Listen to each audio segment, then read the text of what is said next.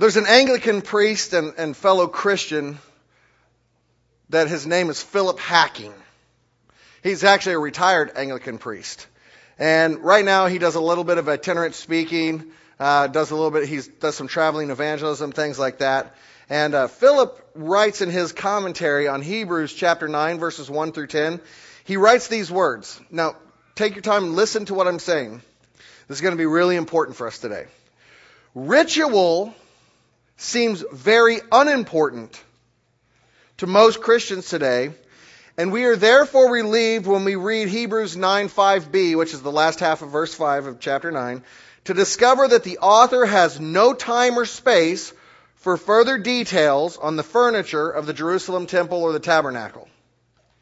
However, a little thought reminds us that even the most informal worship has its rituals, even to the extent of always repeating the last line of the latest chorus. While this insight seems trivial at first, if we pause for thought and reflection, we can see that hacking is actually touching on one of the deepest and actually most troubling issues facing the Christian faith of our time. You guys are going to maybe struggle today to see how I made this jump, but then hopefully by the end of the sermon, you understand completely how I made this jump from, from the scriptures into what I'm talking about today. The ritual of the sinner's prayer, followed by church attendance, is one of these rituals that we have.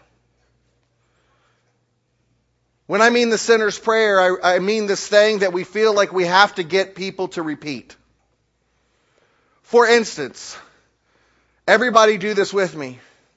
Lord Jesus, I'm a sinner. Please forgive me for my sins and come in my heart and save me. Amen. Now, if you said that prayer, you're born again. Not really. But that's what we teach. That's what we teach so much is this ritual of the sinner's prayer. If you say this prayer, you're born again.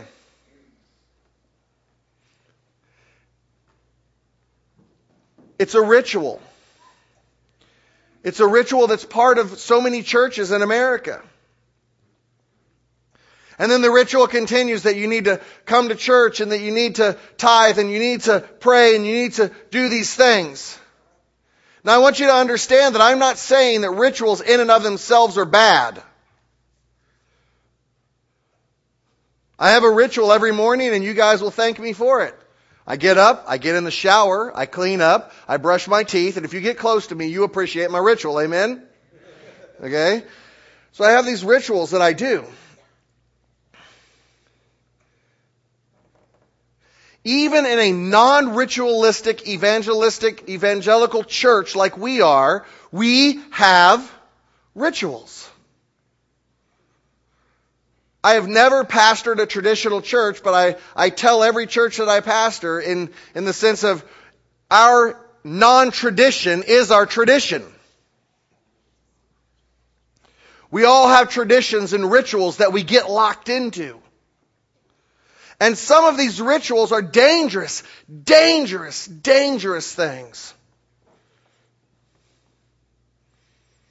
Is ritual like the sinner's prayer what God had in mind? Has God had in mind that repeat this prayer so that you can be in my kingdom? Is that really what God's looking for?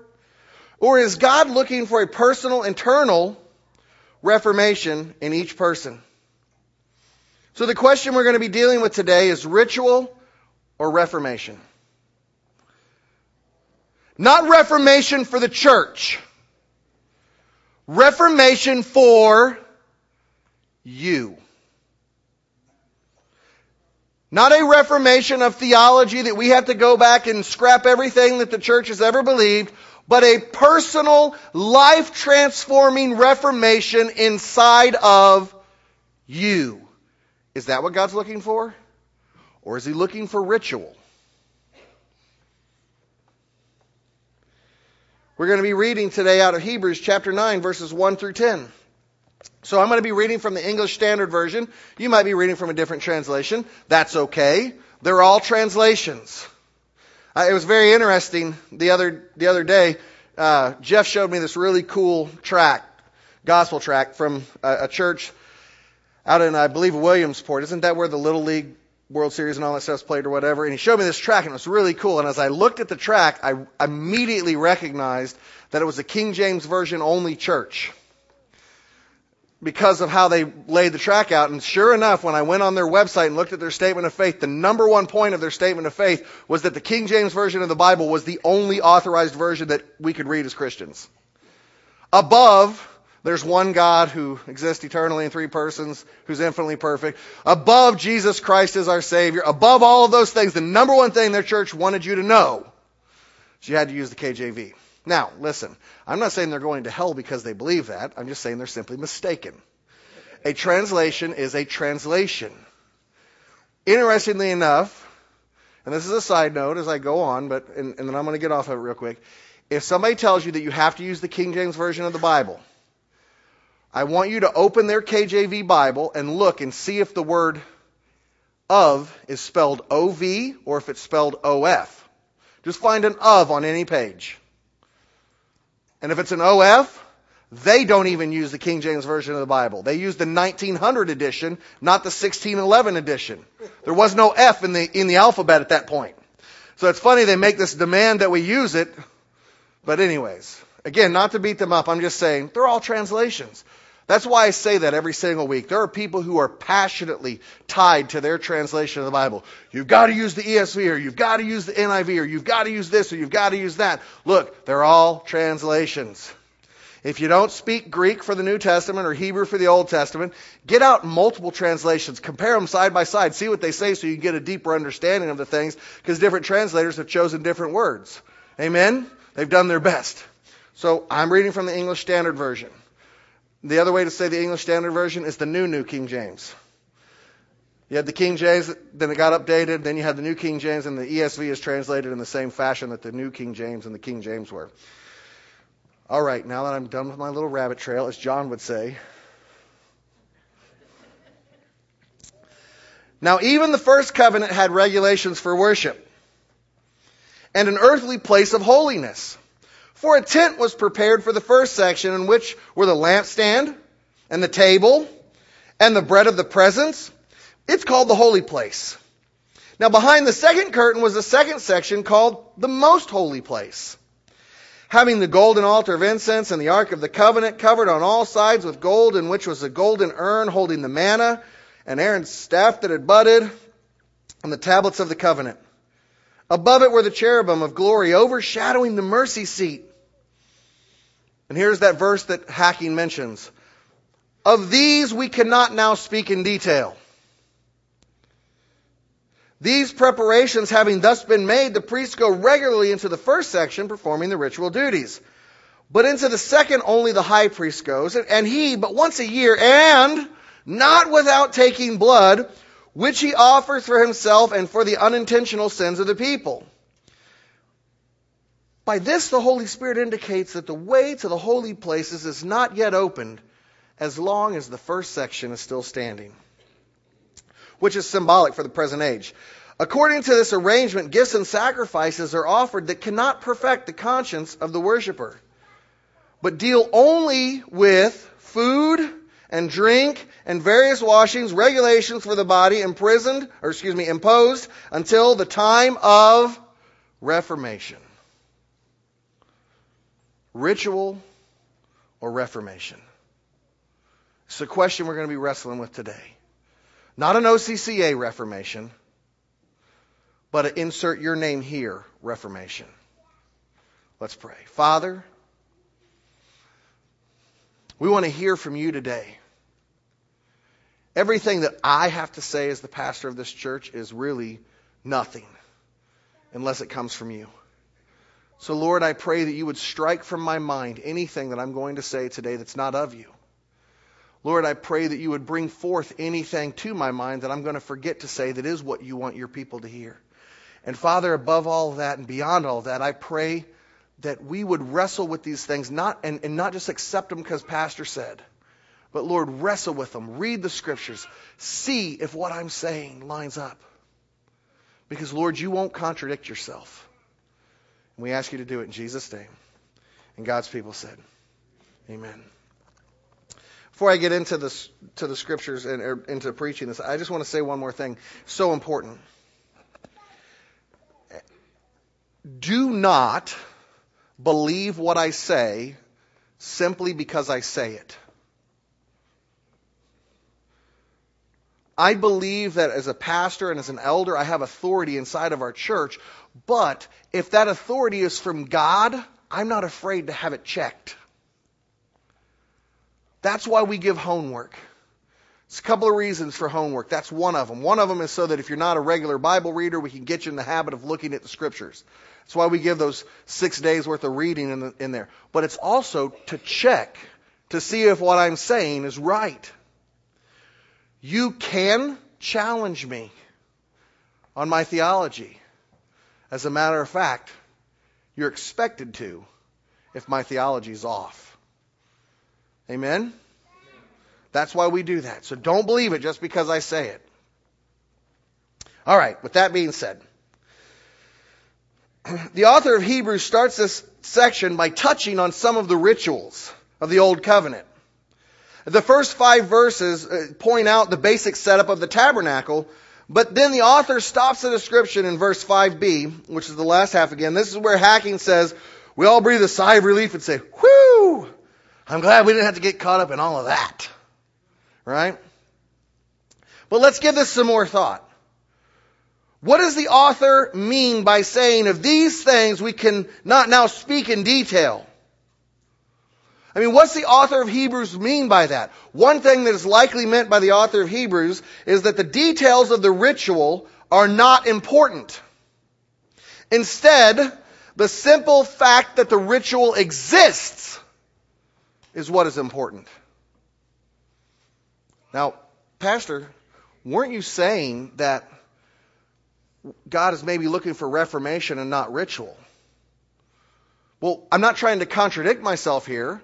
I'm simply saying, as the author of Hebrews is making his point, it's not the details of the ritual that are important. He's trying to, he's not trying to get us caught up in the individual trees. He's trying to help us see the whole forest. Of which these individual trees, these few individual trees, are representations. Some commentators have actually criticized the author of Hebrews, which is funny to me, but they've criticized the author of Hebrews' description of the rituals here because they said certain pieces that he listed are in the wrong place.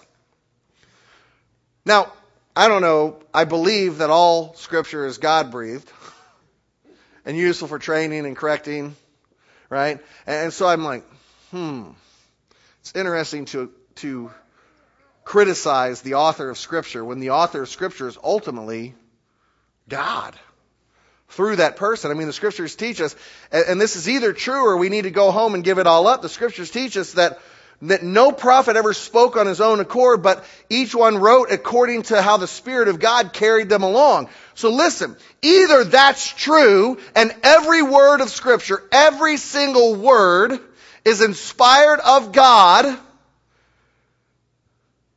or it's not true, and we can't trust any of it. So it's either true or it's not true, and we can't trust any of it. This is one of those all or nothing propositions. We either have to take all of Scripture or none of Scripture. And I know many of you saying, but there's lots of churches that don't. I, I, would suggest to you that those churches that don't take all of Scripture are actually taking none of Scripture because as soon as the Scriptures they take no longer agree with what they want to do, they're no longer going to take those Scriptures. I know that sounds kind of crazy, but, but this criticism comes at this. But you know, it's not the details that are important. God is trying to point out to us that this is ritual that's going on here. And this ritual exists and it's important. We know this because of what verse 6 says.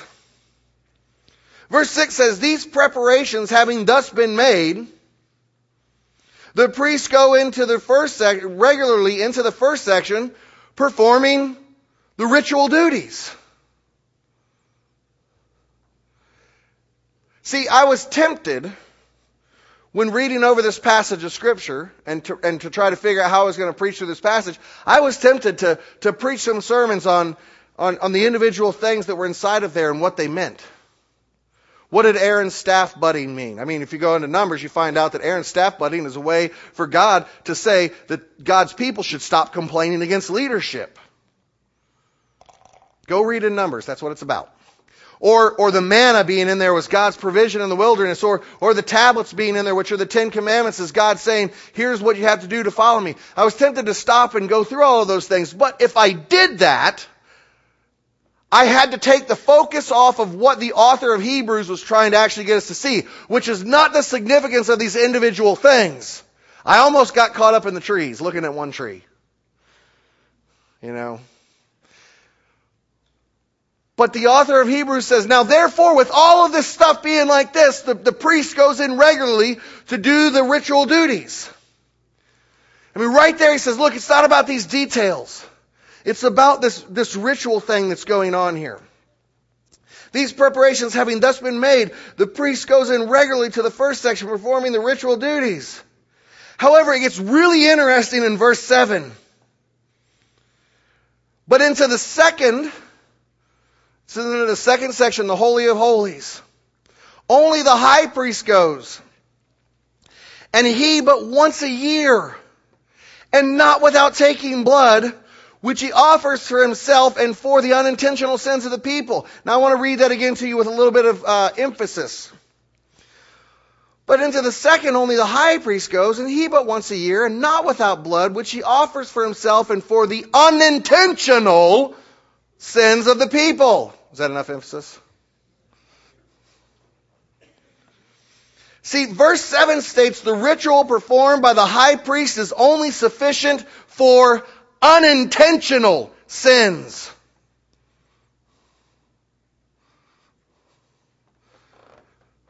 I love this. I, I, wish that they'd have invented this when I was a kid. I'd have done this all the time. Mind blown. I, I can't make that up. That's what that passage says.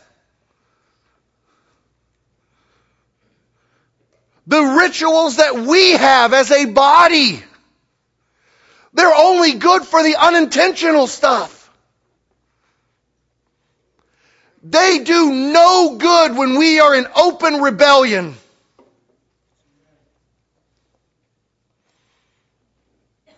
Coming to church and, and going through the ritual of attending service, it's no good when we are in open rebellion to our God.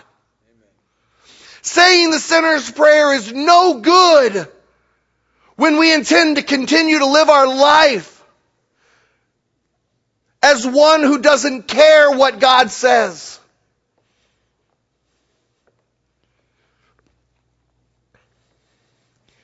I know this is harsh. But guys, a ritual can't transform anything.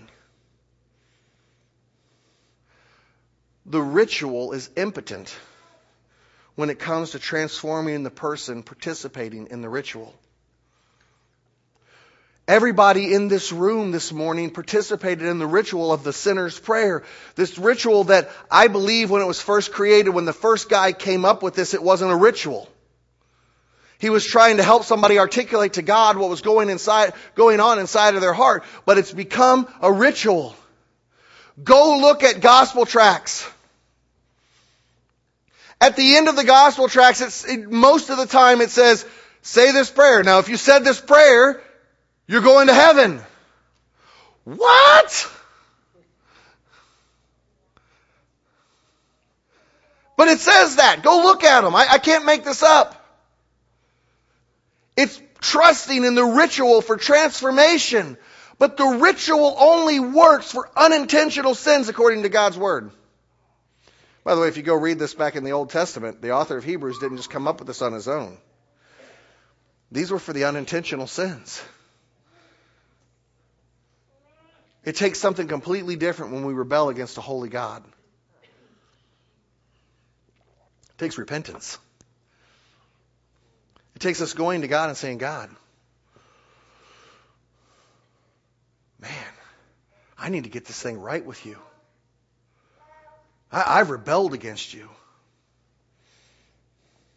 I mean, verses 8 through 10, by, it goes on to explain this, but this Holy Spirit indicates that the way into the holy places is not yet open as long as the first section is still standing, which is symbolic for the present age. According to this arrangement, gifts and sacrifices are offered that cannot, check this out, cannot perfect the conscience.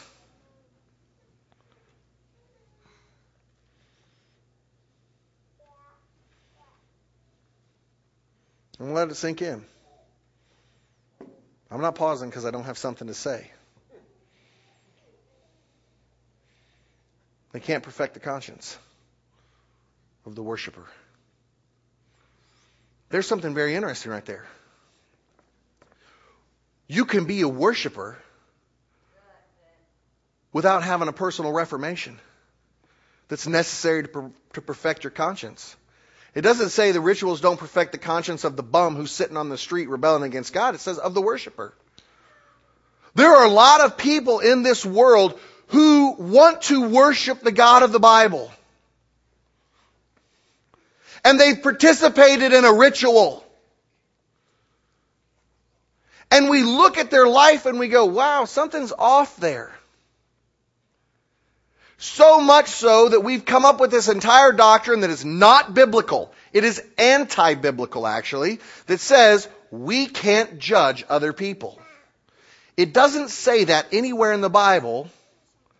It says that we cannot, when we look at the, the no judgment, it's talking about looking down our nose at people and condemning them. That's what it's talking about. Because there are other places, and this is why we know it doesn't say it anywhere in the Bible because Paul, talking to the church, says to the church about issues that are going on inside the church that we're taking it in front of the magistrates and all this, and we inside the church are supposed to judge.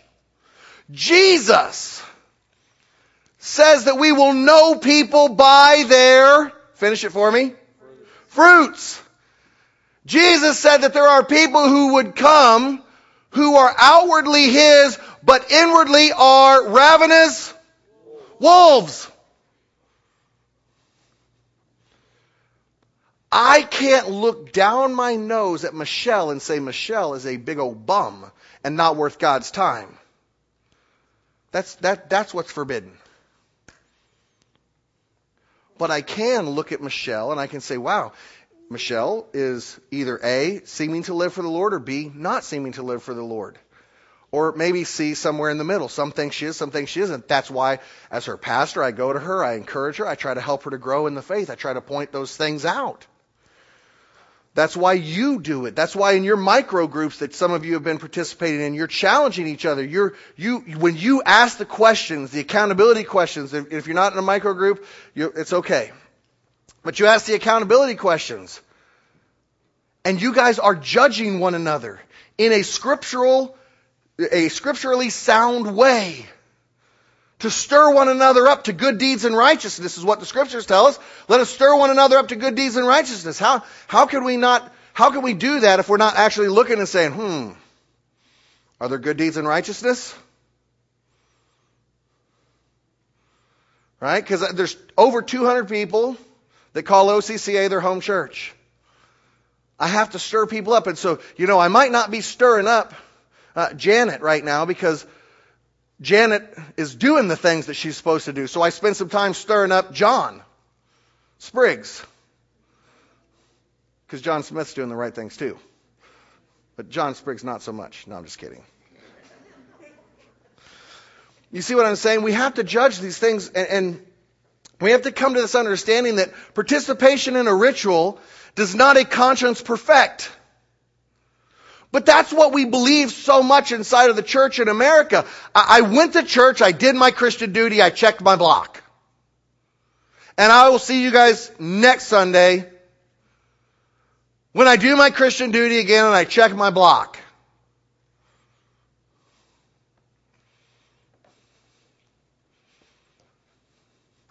I mean, one of the things that I have becoming, that I've always been really passionate about even before I was your pastor, and I'm becoming even more passionate about and more assertive about, is the prayer meeting. Next Sunday, the prayer meeting goes back to 8:45 in the morning. Listen to me. Get involved in it. I prayed this Sunday morning that if our prayer meeting shrinks, that our church shrinks and we go bankrupt. And I mean it. And then we close it all down. But if, our, but if it grows, that God will show up, that, that God will work in direct proportion to us seeking Him. Not a ritual of prayer, but us having a reformation inside of each one of us that says, I want to pursue Jesus. 35 or 40 people prayed that prayer with me, and nobody got up and said, blasphemy. But everybody said, Amen.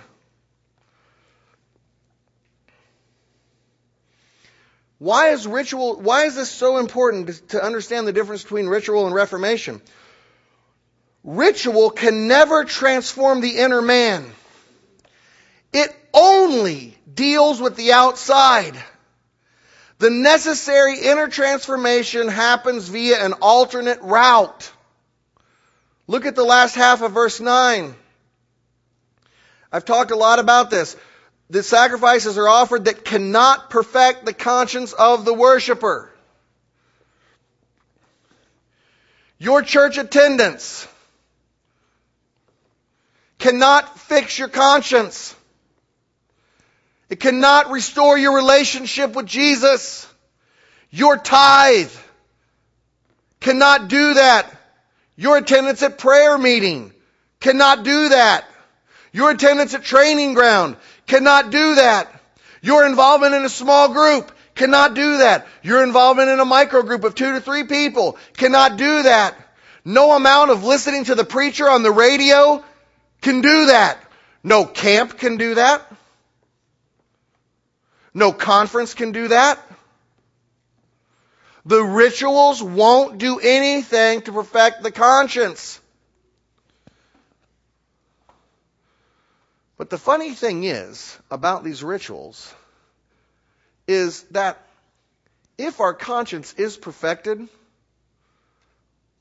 we're involved in the rituals not as a means to fixing our conscience, but because God is speaking to us and He speaks to us about worship and He speaks to us about seeking His face in prayer and coming to church and being involved in small groups. And He leads us many times to go to this camp or to go to that conference or to do these things. And so the confusion comes in so many times because the end result of both things, the outward manifestation, looks the same.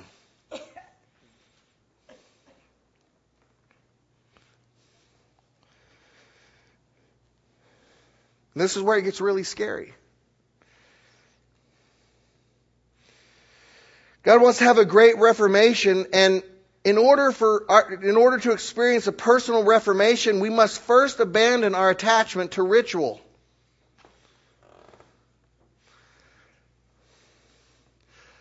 I want to explain biblical legalism to you, not legalism that we talk about in the 20th century, which isn't what Jesus was coming against.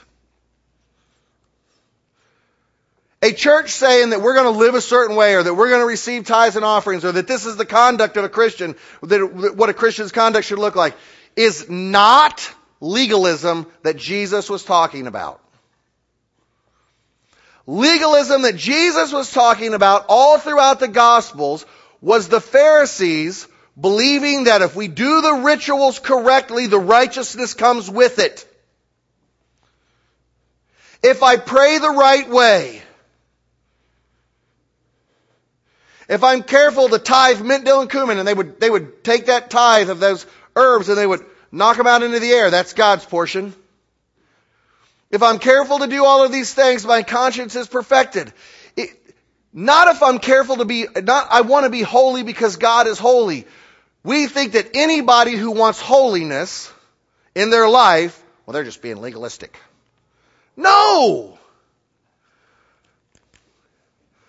It's not legalism to want to please God, to want to follow God, to want to obey Him. I, I don't post a lot of preacher stuff on Facebook. But I posted something from Victoria Osteen this week, and Bill Cosby got involved in it, though he didn't know he got involved in it. Where, she, where Victoria Osteen stands on a stage and she tells everybody, thousands of people at his church, she's telling them when they go home this week to obey God, not because God wants obedience, but because God wants you to be happy, and you're going to be most happy when you obey Him. And it's all about your happiness. And the, and the clip at the end that's added in is Bill Cosby as Cliff Huxtable standing up and goes, That's the stupidest thing I've ever heard in my life.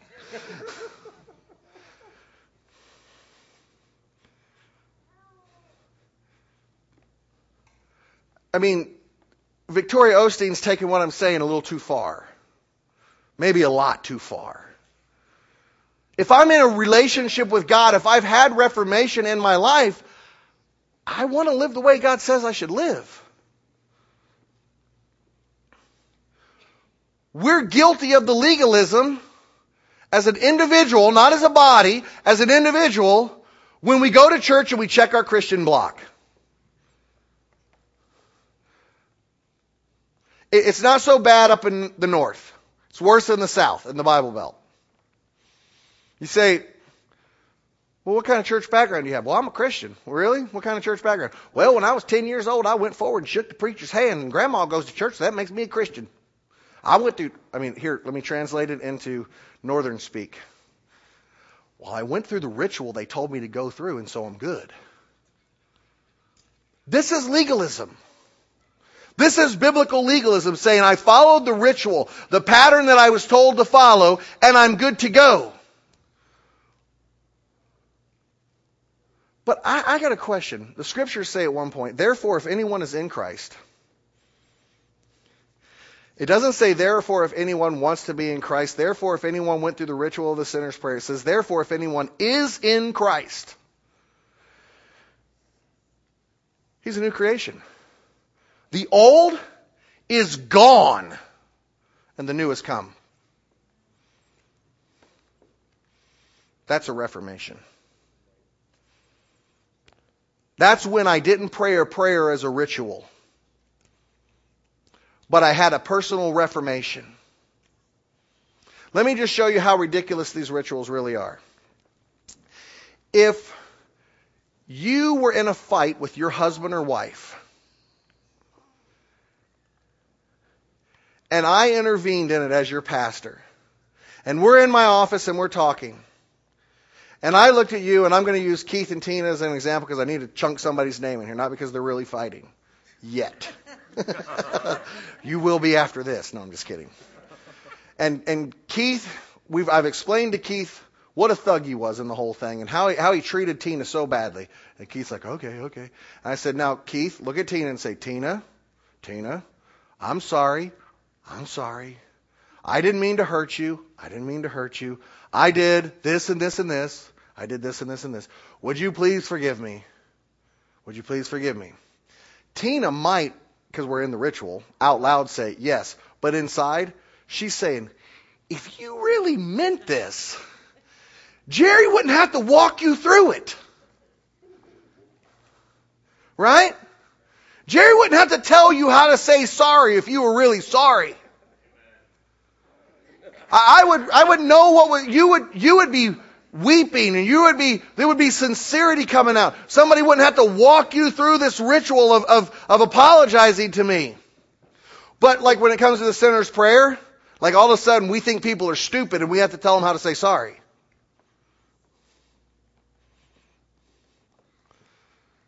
And we give people false hope.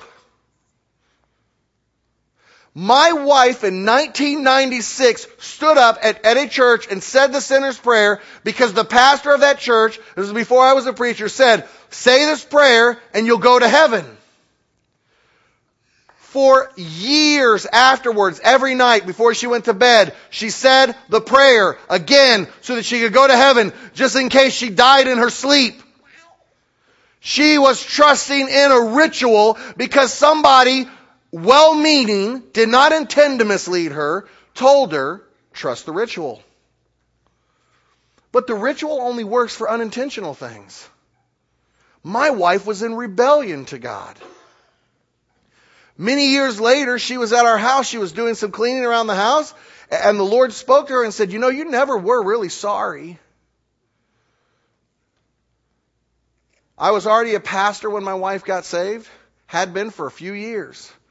Every time she found out that myself and the associate pastor were praying for her salvation, she would get mad because she'd done the ritual.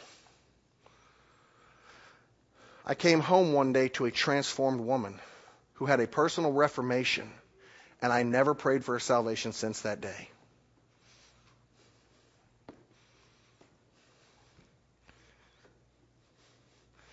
If holiness is not flowing out of your life in increasing measure, nobody's perfectly holy. I mean, positionally we are because we're in Christ, but I'm talking about our everyday actions. Nothing's perfect for any of us, including me. Amen? Okay? But if you're not having personal holiness increase in your life out of the relationship that you have with God, I want to warn you of something. You are probably not saved. If you went through the ritual prayer and you did what the preacher told you to do, or the Sunday school teacher, or the this or the that, and there's been no radical reformation or transformation inside of your life, and you know whether there has or not. Nobody has to tell you. Judge yourself. Okay? You're probably not saved. The ritual only works for those things that you have no clue about. Right? So when we go through the ritual of the sinner's prayer, God is forgiving us when we, when we really have a heart knowledge of it, we really apologize to Him, we really ask Him to be our Savior, we really swear to follow Him, God forgives us for past, present, and future sins. Especially those ones that we don't even know are sin yet, because there's a lot of stuff in Scripture that, that says is sin, and we don't know it all the day we give our life to the Lord. And the ritual is good for those. But when we get to those and God brings conviction, we have to stop those things. I know some people are thinking, well, that sounds a whole, that sounds pretty legalistic. But guys, I'm saying the ritual of the sinner's prayer or any other church attendance or anything, it can't clear your conscience. It cannot perfect your conscience. Now, I want to say this again before we go on. I'm not saying that the sinner's prayer is bad. If someone really understands what they're doing, really has a heart understanding of what they're doing, it is great. But at that point, it's no longer a ritual. It has become a pathway to relationship.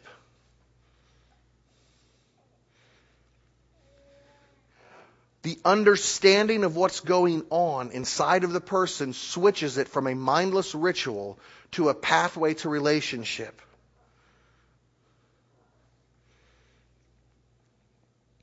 when people truly understand, they don't need a repeat after me prayer. I can't tell you the last time I led somebody in a repeat after me prayer before I did it with all of you today. I never lead somebody in a repeat after me prayer, and I want to encourage you, before you do it again, to ask God, should you? I ask them to pray out loud. And I ask them, start it off with, Dear God, the rest of it will come if you're really ready, if you really understand. And then I listen to them. And I pray with them and I pray, God, help me to see if they've understood what I've said by the things that they're praying to you. I'm seeking kind of feedback from them. I'm looking for their amen, but in their own words. Do they really get what I've explained? And there have been times when people have prayed that prayer and they get done and I go, you don't feel any different or anything, nothing, nothing feels like it's changed, has it? And they're like, yeah. And I said, it's because somewhere in here something disconnected. Let me explain some more stuff to you real quick. And I go back through it because I want to hear what they say. Okay, it's, it's kind of like the art of asking an open-ended question. It's kind of like, do you love Jesus or do you want to go fishing? Like that's a trick question that, you know, it's not open ended. You have two choices, right? What do I say? But what if I say, now, Jesus loves people who fish. How can you love Jesus through fishing? And you say, oh, well, da da da da, and you go through this whole thing, and it's seeking for you to explain that back to me, right? Or, or, or I say, do you love, do, do you understand the biblical principle of tithing? Yes. And what they think is, yes, I understand that you're telling me that I have to give 10% of my money to the church every month. if they would put it back in their own words, I'd go, oh, they don't understand it. The biblical principle of tithing is not about giving 10% every month. That is the manifestation of God, I trust you. See what I'm saying? You let them come back in their own answers. It's, it's not about the ritual. I mean, this goes, you know, I'm using tithing as an example. There are people who give 10% of their money to the church month after month after month who aren't tithing. People are like, wait, I thought a tithe was 10%. Yeah, but they're doing a ritual without an understanding. By the way, there are no people anywhere in the world who are giving less than 10% who are tithing. The word means one tenth. So you can't, people say, well, I, I do trust him, and so therefore I don't have to give him anything. I'm tithing. Eh. James says, you tell me you have faith, I'll show you my faith by what I do. so, but anyway. But we have to abandon the attachment to ritual. Church attendance. We have to abandon this attachment to church attendance and come to church because we want to. Come to church because we want to spend time with other believers, glorifying God, pursuing Jesus Christ. Hearing the proclamation of His freedom, His healing, His life. We want to serve Him. We want to love Him. We want to worship Him. And by the way, I know in a lot of, probably 90% of you are better. I'm preaching to the choir. You get this already. Okay, so I'm not beating you up. How we dress. I know for a fact there are some of you who want to choke me because I wear jeans and especially because I leave my shirt untucked. Because you're attached to a ritual.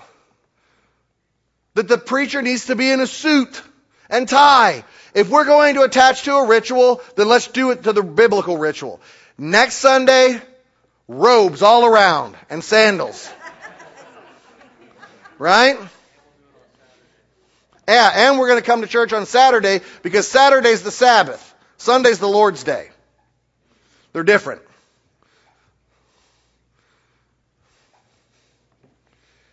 The songs we sing. Oh, well, I just, I just am not into it today because, boy, the songs just didn't do it for me. I want to tell you, Palmer Zerby. I love Palmer Zerby. He's a crazy old man. I can say that now because he's no longer the district superintendent. he was the DS before I came into the district. And he was talking to a, a, a, worship leader at one of our alliance churches in Western PA who was having some struggles with some people getting angry over the worship music over the choices of song selections, and it wasn't what they wanted to hear sung. And Palmer said to him, to this brother, he said, Brother, I can come down there and straighten them out if you want me to. He said, But let me tell you what's going on so you understand. They don't worship during the week. The only time they worship is during the ritual on Sunday, which is why the ritual on Sunday has to be all about them. which is why they're upset about the music because they don't sing praises to God any other time. Because the ones who do, and he said, I guarantee you, you talk to them, the ones who do spend time worshiping throughout the week, it's all good what happens on Sunday. Ah, so my favorite song didn't get sung this week. No big deal. There's always next week. Right? But see, we get into the ritual of song. So much so what if I said from now on, we're going to do one song, then we're going to do the preaching, and then we're going to go home? Or I said we're going to do no songs.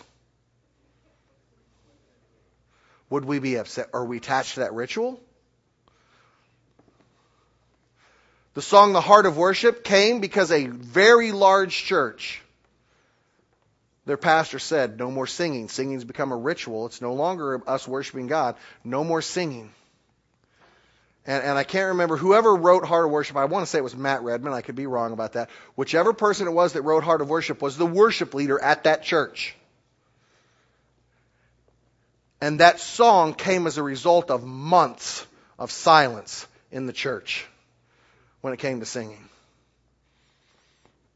I'm coming back to the heart of worship where it's all about you. It's all about you. I'm sorry, Lord, for the thing I made it when it's all about you. It's all about you. See, they abandoned ritual and instead said reformation. Bring reformation. And one of the most beautiful worship songs of our time came out of that abandonment of ritual in lieu of reformation. No, no, you know what I meant. That wasn't right.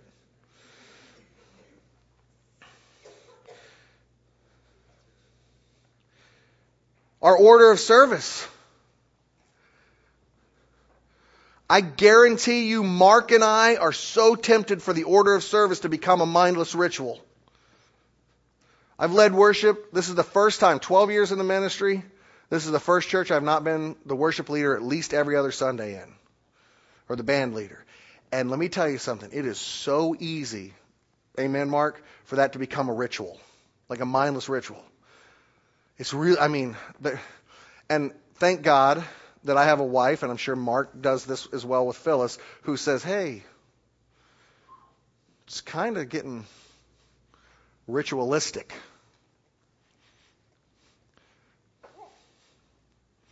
Because it's so easy. Or we've got the ritual of training ground. And so training ground runs from Labor Day to Memorial Day, and so in the summer we're not being discipled.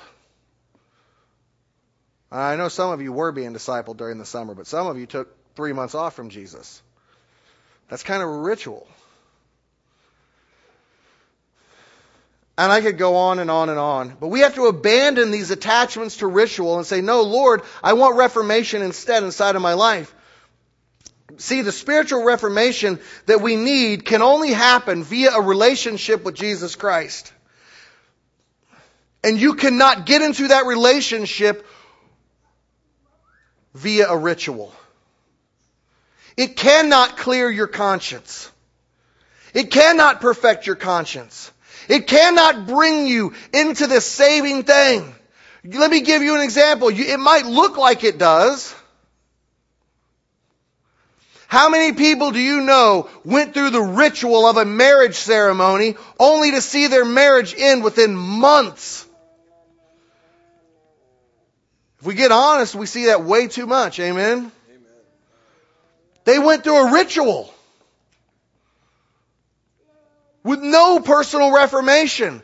And believe me, when you get married, reformation has to happen. Right, guys? You can't do it your way anymore. Amen? You women don't understand that as much because we're still doing it your way. But anyway, that's neither here nor there.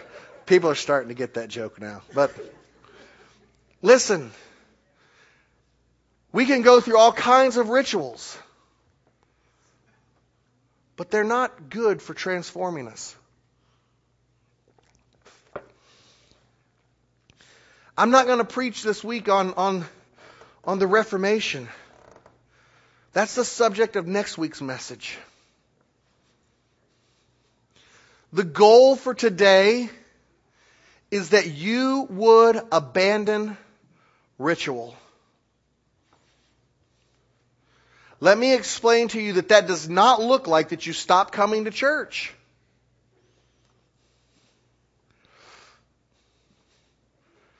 That does not look like that you stop praying. That does not look like that you stop reading your Bible. That does not look like that you stop listening to your favorite preacher on the radio. That does not mean that you stop listening to the preacher that you like on the TV. That does not mean that everything in life that you've been doing you give up. It means that I say to myself and you say to yourself, these rituals can't do anything for me. God has to do a reformation inside of me. And so, like the song we sang two weeks in a row, here's my heart, Lord. Here's my heart, Lord. Here's my heart, Lord. Speak what is true.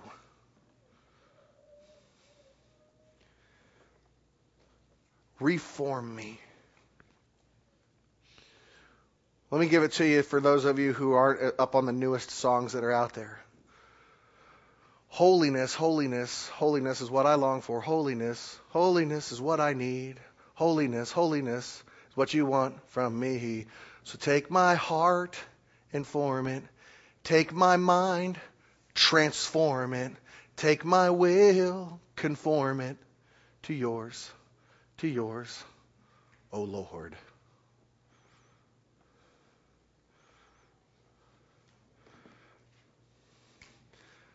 When it comes to reformation, he is the potter and we are the clay, and we have no right to look at him and say, Make me into an ashtray when he wants to make us into a big flower vase. Make me into a coffee mug when he wants to make us into a wash basin. Make me into this or that or the other thing. Reformation is all his doing except for the fact that we say, I'm clay, put me on your wheel, and spin me. This is what we're this is what we're talking about. Ritual versus reformation. Will you abandon the attachment to ritual? I want to close with this thought, and then I'm going to show you the homework. evangelicals, of which I am one, are the Pharisees of the 21st century.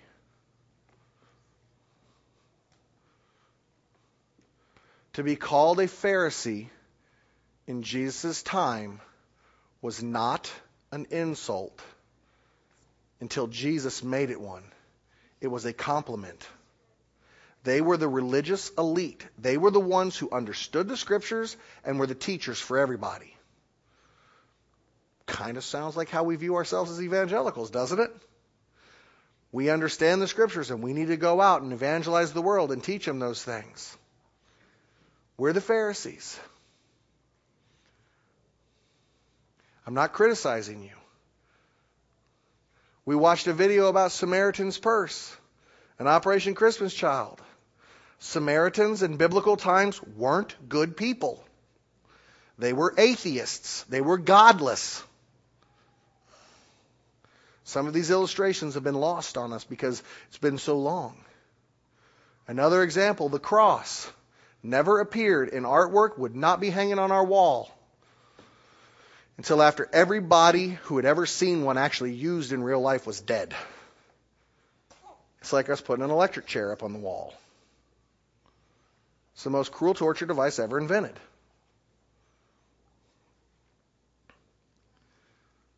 We are the Pharisees. The liberal churches, those are the Sadducees. That's what the Sadducees were. They were the liberals. And Jesus said neither one quite had it right. We have to abandon our attachment to rituals. Not saying those things won't happen sometimes, but when reformation's there, then the ritual is evidence of the relationship. Homework for this week so that you can check on me and see if I'm full of it or not. For those of you who haven't seen homework before, it's intentionally spelled with an N because it is about sharpening our sword which is a very biblical illustration. The sword is, it's an invitation to join the battle. Pick up your sword and get in the spiritual fight. An invitation to join the battle.